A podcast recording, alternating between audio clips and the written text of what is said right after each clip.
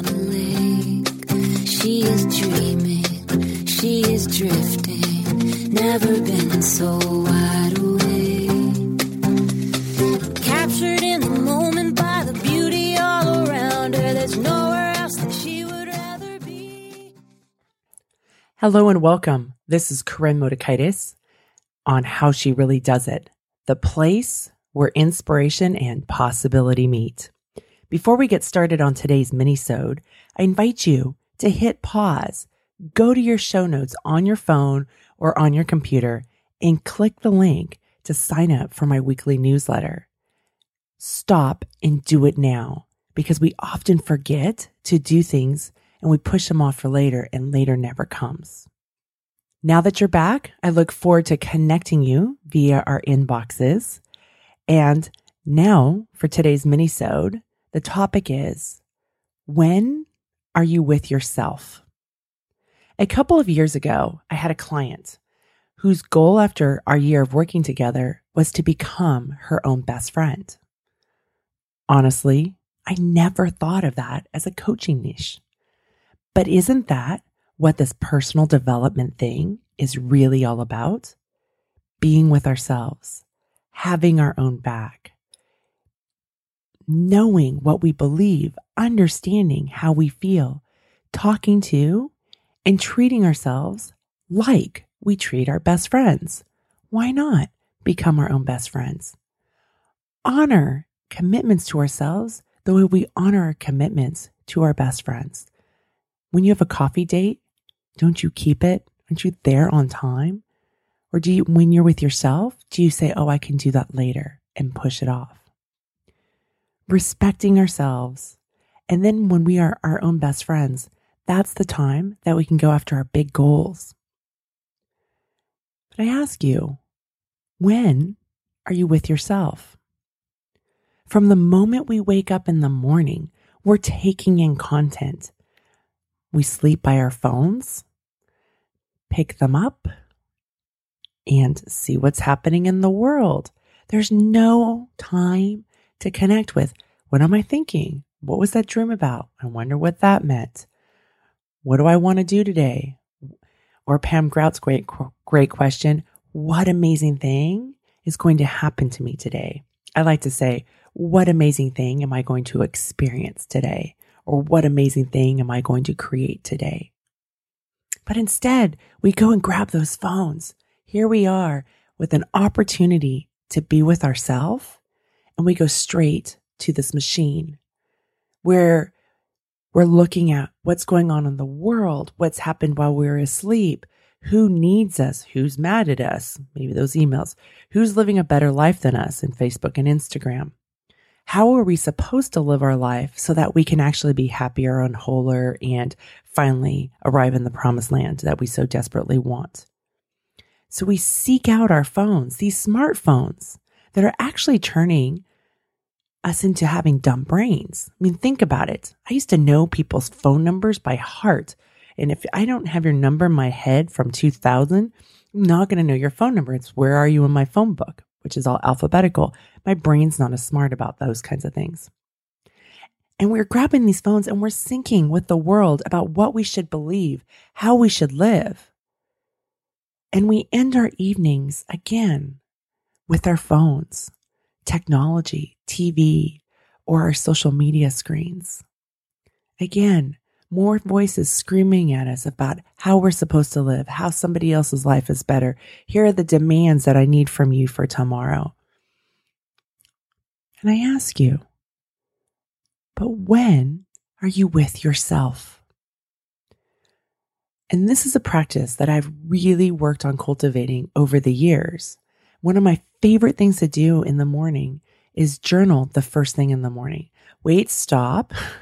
Actually, before I even started doing that, the first thing that I did, and I developed a practice, and it took me about 10 months, is I give myself permission and I make a commitment to myself where my phone, I don't pick it up and look at it. I give myself permission that there's no emergency in an email that I must address at five in the morning or six in the morning, whatever time it is that I'm getting up. I give myself that permission. I remind myself that.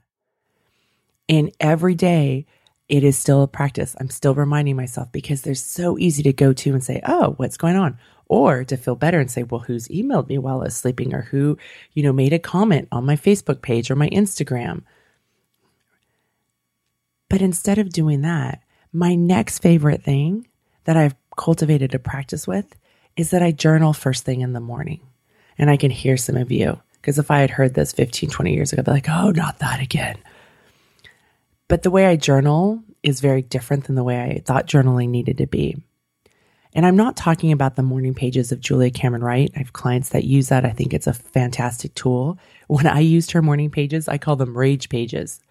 I was purging my beliefs, you know, the stories in my head, and I had anger and frustration because for years I bottled all that down and I was just the good girl with a strong front and I just kept it down. And so it was necessary. I think it was about 15 years ago, 17 years ago when I was writing that stuff and getting that out because that was my, I was being honest with myself about all of this tumultuous stuff that was going on inside of me.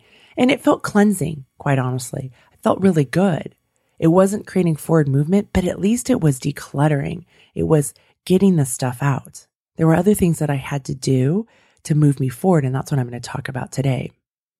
Because now I focus on being grateful and creating what's next. But depending on where you are, maybe that's what you need. And I had a client ask me this week, well, you know, what do you do with those things? Because heaven forbid, I don't want my kids or my husband to see what I've written. Because really there it's not about them, it's it's about our own stories of how we let other people take advantage of us, right? The story I had was people were taking advantage of me, but really I was letting them.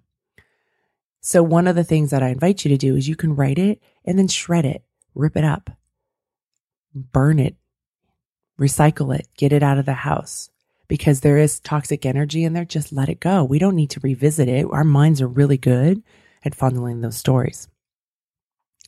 So my journaling now is about focusing on what I want to create. I focus on what I believe today and I focus on what I want to believe in the future. In practice gratitude, what am I grateful for in this moment when I wake up in the morning? Sometimes they're small things. Sometimes it can be as simple as a good night's sleep. But I write it down and there's nothing ever too small.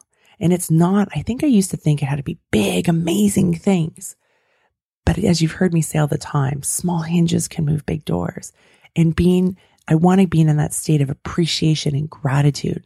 It's just a great way to start the day. And then I go through my day and it's pretty, it's quite full because I choose it to be that way.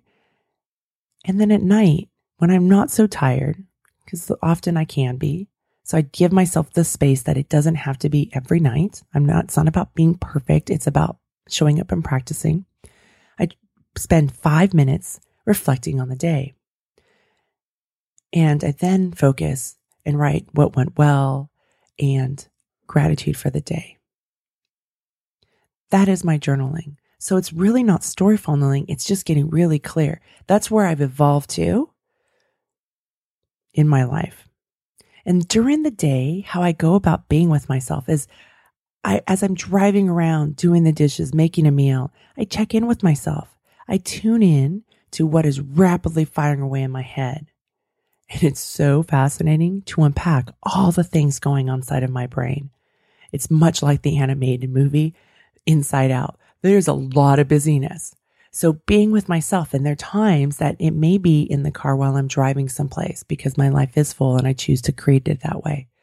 And maybe at that point, I turn off podcasts or music just to be with my brain and find out what's going on in there, just to be inside my body and feel like, well, what am I feeling? Sometimes I'll take an extra three minutes in the shower and just have my head just sitting there with water pouring down and being with myself.